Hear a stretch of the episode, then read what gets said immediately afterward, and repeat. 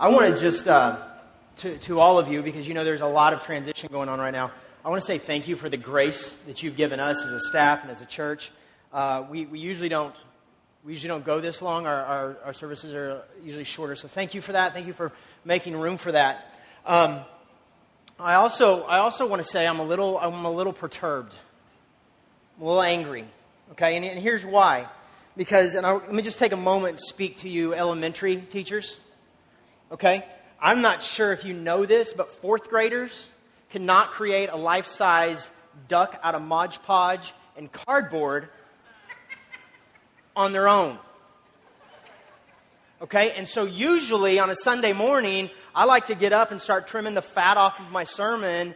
Um, but because of that wonderful assignment, um, that didn't happen this morning because as I'm trying to do that, I'm sitting there thinking, how can I hold the wings up, this four foot cardboard wings, and this Mod Podge I didn't even know what Mod Podge was until Thursday. And so I thank you for that very much. And now I'm going to tell you what we're going to do for the next hour and a half because I didn't have time this morning. All right, so let's pray. Father, I just thank you for this group. I thank you for this church. God, we, uh, the story that Mona told, it touches us. I think it touches us all because we, we oftentimes don't know what we're doing. And I think that's been almost the, the beauty of the journey of ANC is not that we've set out with this marvelous plan, but we have just stepped into the doors that you have opened and we've responded with yes. And we have responded with the reality that out of all things, you are love and hope to a world that, that desperately longs for love and a world that desperately needs hope. And today we heard that story of hopelessness. So, Father, I ask you to just be with us as a church as we, as we move into these new directions. Um, open the, the ears of your people today. Open my, uh, open my mouth to speak what you would have me to speak. Father, we love you and we glorify you. In your name we pray. Amen. All right, so here's what we're going to do. Let me just going to give you a rough outline of where we're going today and what we're doing. Um, we are going to do a little bit of a recap from last week, what, what Brandon talked about, but we're going to kind of use it more as a, uh, as a springboard, if you will, into verses 9 through 13. But, but we, we, we, need to grab that part. We'll try to go through that as quick as we can. We'll jump into 9 through 13. We'll, we'll figure out what Mark is saying uh, to the people of Rome, because this is where the letter is written to, or the book is written to. And then we'll kind of jump out of the pool, if you will, and talk about what might Mark be saying through the scripture to us today. Okay? So here's, here's some of the things Brandon already talked about last week. As we know, Mark is kind of, he's kind of a different he's a different character. The first time we get a picture of him in the scriptures, he's kind of, I guess, uh, he, he's a fearful person. He's kind of scared, he's kind of skittish. Um, we see him as one who, who runs from danger.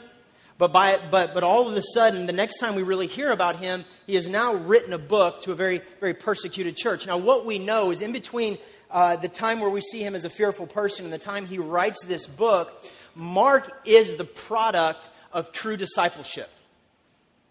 He starts off being discipled by Barnabas. Barnabas, we know through Scripture, is a very educated man. He's very intelligent, so he pours that into Mark. Then we know for a short segment, Mark is also, uh, he is mentored and apprenticed by Paul for a little bit. And then towards, towards the end of things, he is um, discipled by Peter.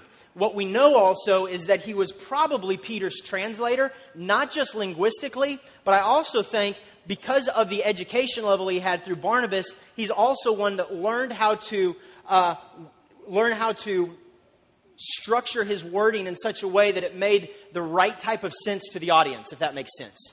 And so, and so this is Mark, and Mark is writing to. Uh, he is writing probably right after the death of Peter and Paul but right before the fall of, of Jerusalem. And so we have this context that he's writing into, this, this angst, almost this kind of apocalyptic, this eschatological, this end time um, sense, this end time urgency that's going on. And Mark is writing his gospel specifically to this church. Here's what we know about the church is when you go back and look at the book of Romans, Romans is written to a predominantly Gentile church, but there's still a heavy Jewish influence. You know that from chapters 9 on. He, Paul speaks uh, directly to the Jews uh, in, in, a lot of different ways. By the time we get to Mark, Mark um, actually leaves out a lot of elements that would have been important to some Jews. And not only that, he is now explaining some words um, that you would not have to explain to a Jewish a Jewish audience. And so, because of some of the edicts that have passed and everything, we, we have a very, and there's a lot of anti Semitism going on in Rome. We have a very small, if any, Jewish population in the church, and it's predominantly Gentile. And so, Mark is writing this, uh, this gospel into this context and there is this, this angst, if you will, this understanding that something, something very bad is getting ready to happen, even outside of, outside of the persecution. Something big is getting ready to go down. We know this because of the things James was prophesying about, because of the things Jesus was prophesying about. And so, some common threads that go through the book of Mark is number one, Mark uses the word immediately 41 times. It is all throughout this short gospel. Mark is wanting to communicate to them what I'm telling you is urgent and what I'm asking you to do is urgent. This isn't something you can put off. And so he paints Jesus in this picture of a man of action more than a great teacher. He actually kind of summarizes some of Jesus' teachings, leaves some of them out, but always shows him as a man who is on the move, Mark uses the, the phrase good news more than any other writer in the New Testament outside of Paul. Now, what's significant about that is Paul had almost the majority of the New Testament to do that.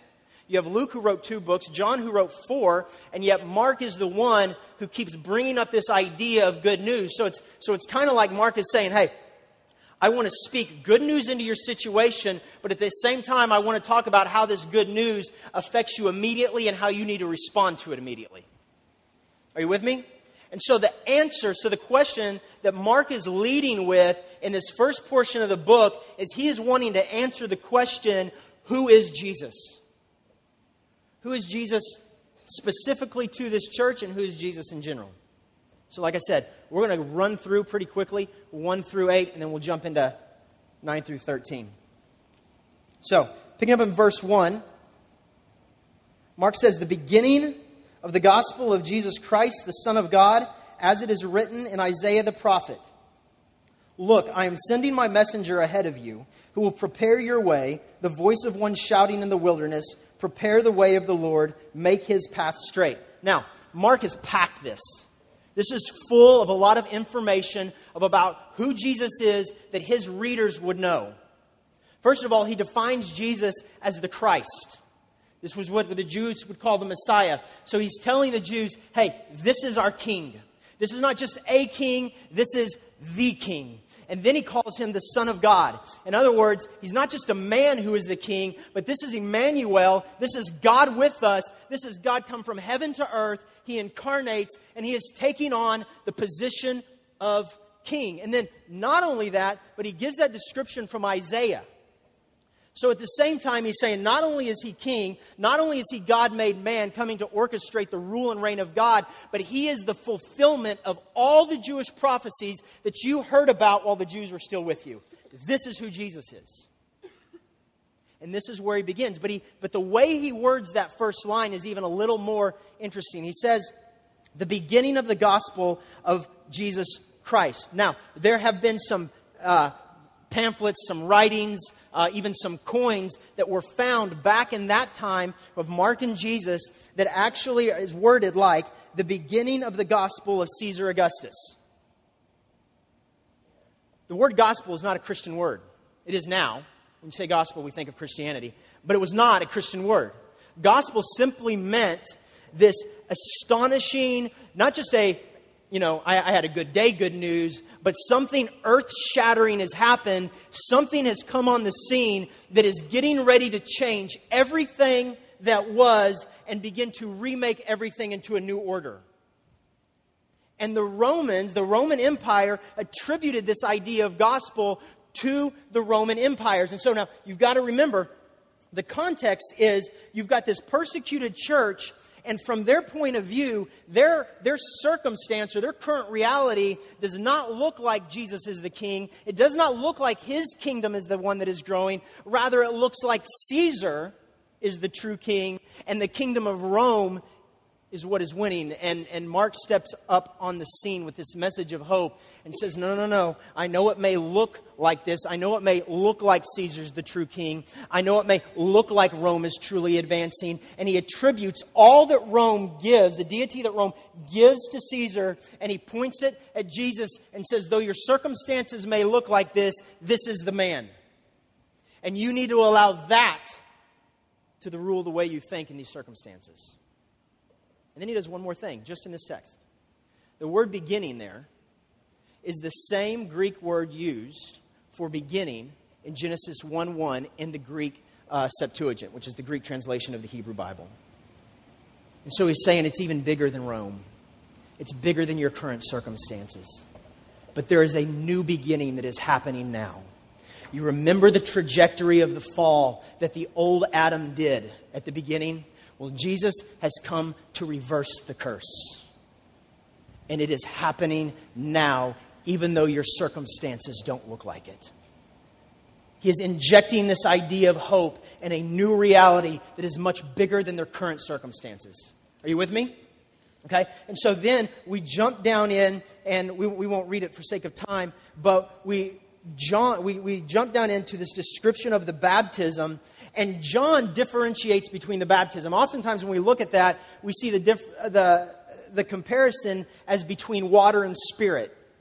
Remember that? He says, uh, I baptize you with water, but Jesus baptizes you with, with the Spirit. One is coming that will baptize you with the Spirit. That's not the, that's not the real comparison. The comparison is, is that John came with a baptism of repentance, and Jesus has come with a baptism of the Spirit. And what, what Jesus or what Mark is pulling from is a lot of these Old Testament ideas in which, in the, in the book of Ezekiel, uh, it, it, tells us that there is one coming. There is, there is this new beginning. There is this new creation that is starting. And, and the way this starts is that God is going to put his spirit into his new people. No longer are his people going to be identified by their ethnicity, by their birthrights, who they were born from or under, but now the people of God are going to be determined solely on whether God's Spirit is in them or not. This is not what John's doing. John is giving a baptism of repentance. The up, back up in, in the first part of the section where Isaiah, where uh, Mark quotes Isaiah, that same prophecy is given again in Malachi. Except when it, when, when it gives that, it says that there's going to be this one coming. He's going to prepare the way. And this one that he is preparing the way for is also going to bring this, and I quote, great and terrible day of the Lord. In other words, judgment. Okay? So John is, he's not, this is not a baptism where he's baptizing them from one people into another people. He is calling Israel, not, not, not other nationalities. He is calling Israel out to himself, and he's saying, I want to get you ready for judgment because it's coming on you because of the curse.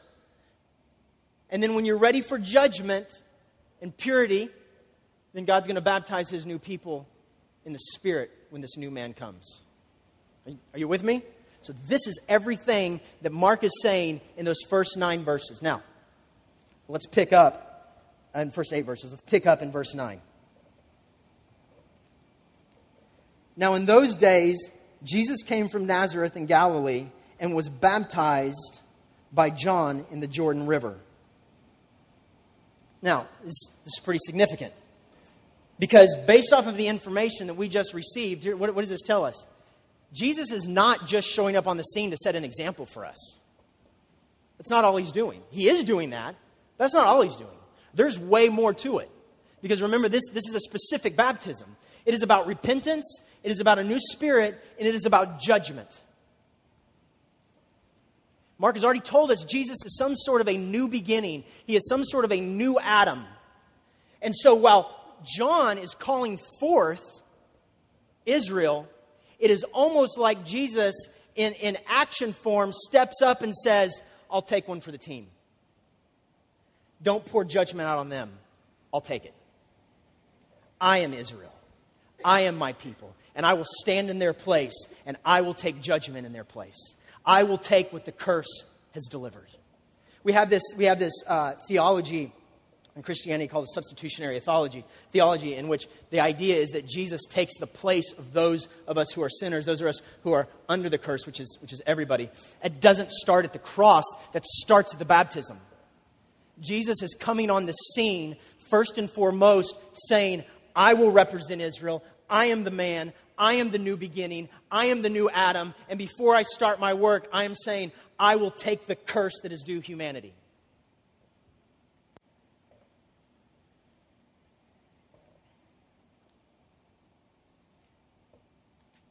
Picking up in verse 10.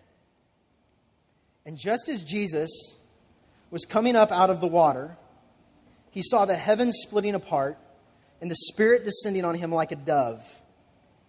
And a voice came from heaven saying, You are my one dear Son, in you I take great delight. So here we have this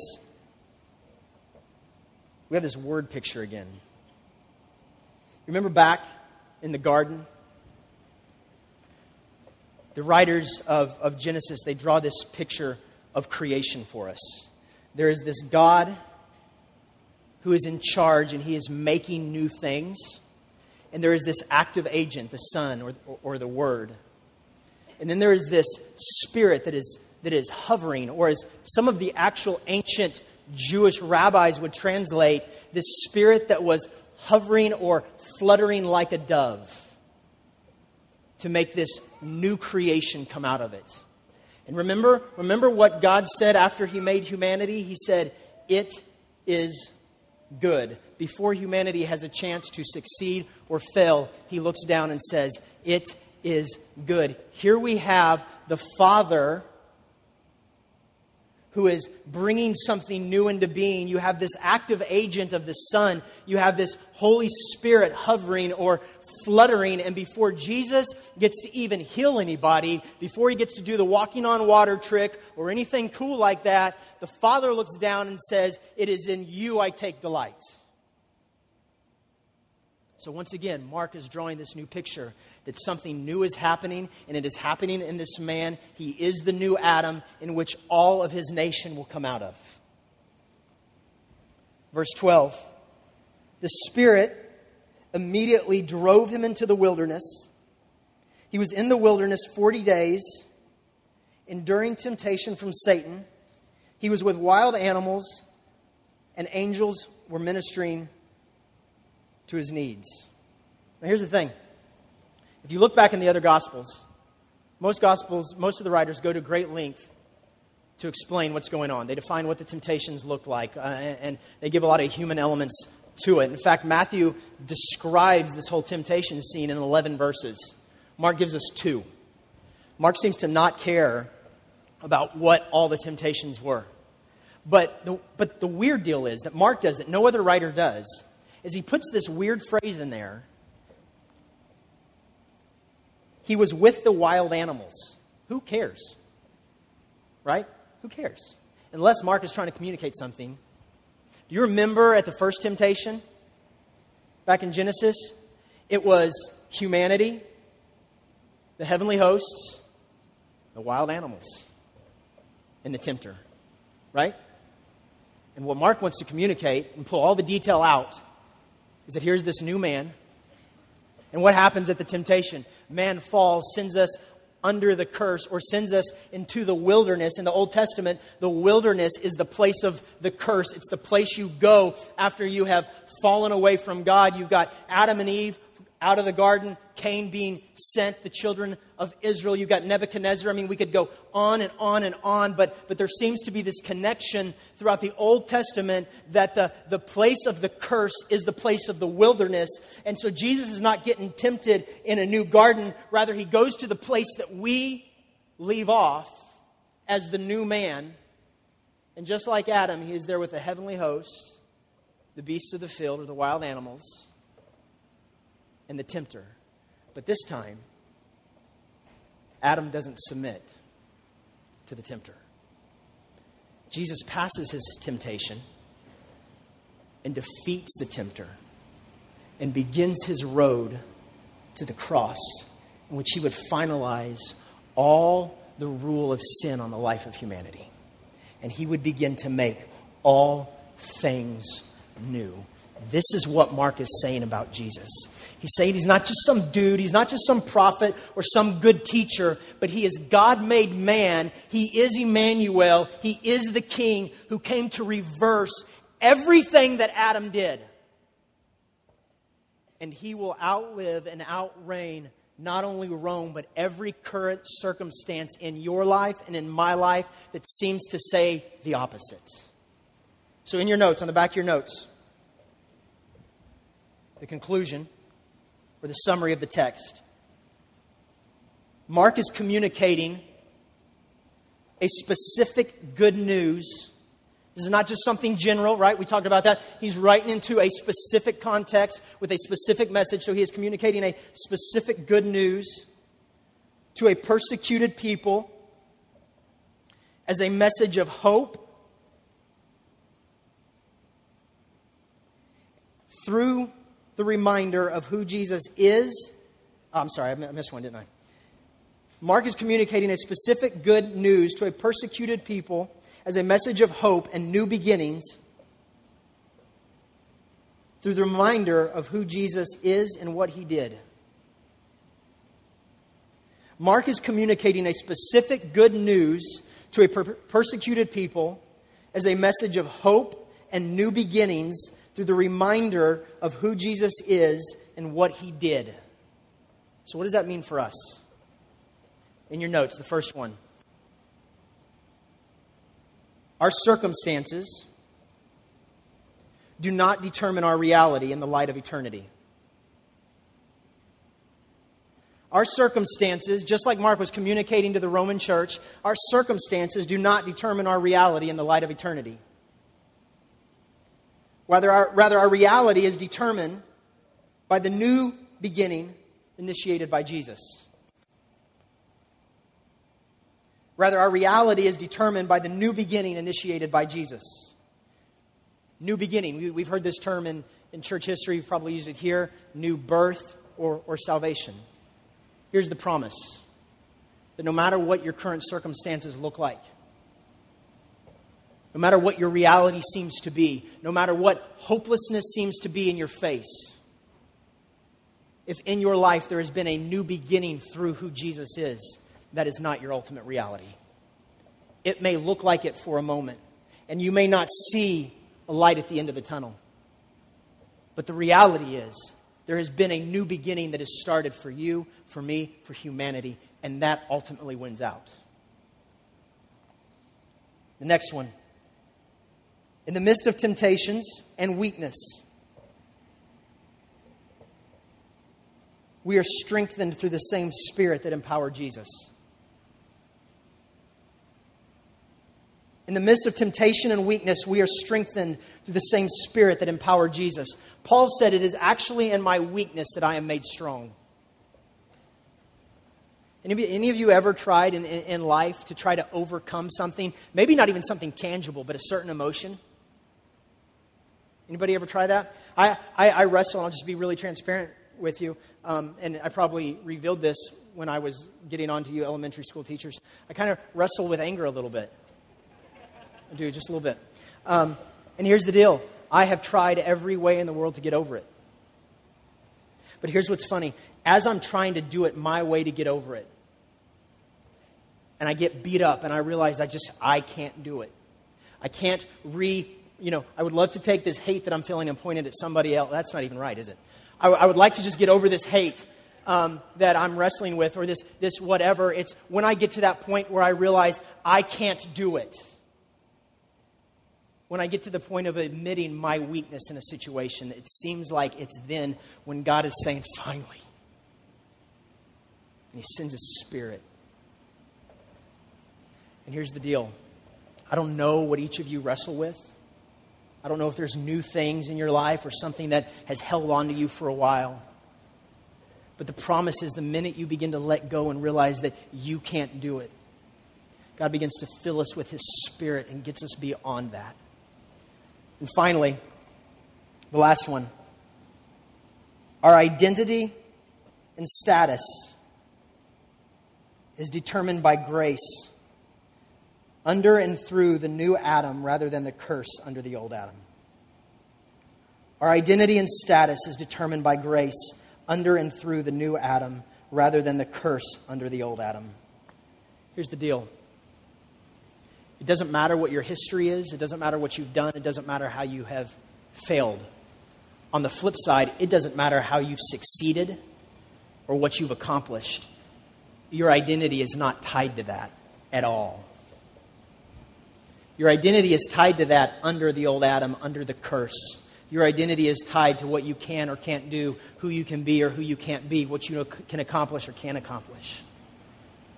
But the hope of Jesus is that no matter how many failures we've had, no matter how many times we mess up, no matter how rich or how poor or how far we fall on the socioeconomic level, that has nothing to do with our status and who we are in Jesus. And this is what Mark is communicating to these people. I know things look very bleak around you, but that is not your reality. And I think before Mark gets into any instruction on what to do, I think the very thing that Mark would want to communicate to Austin New Church in this new setting on this new venture is that no matter how many times we might fail, because it's going to happen, no matter how many times we might mess up, it'll happen. No matter how many times you feel like you've been let down or let someone down, that all of that pales into comparison of who Jesus is in your life. Let's pray.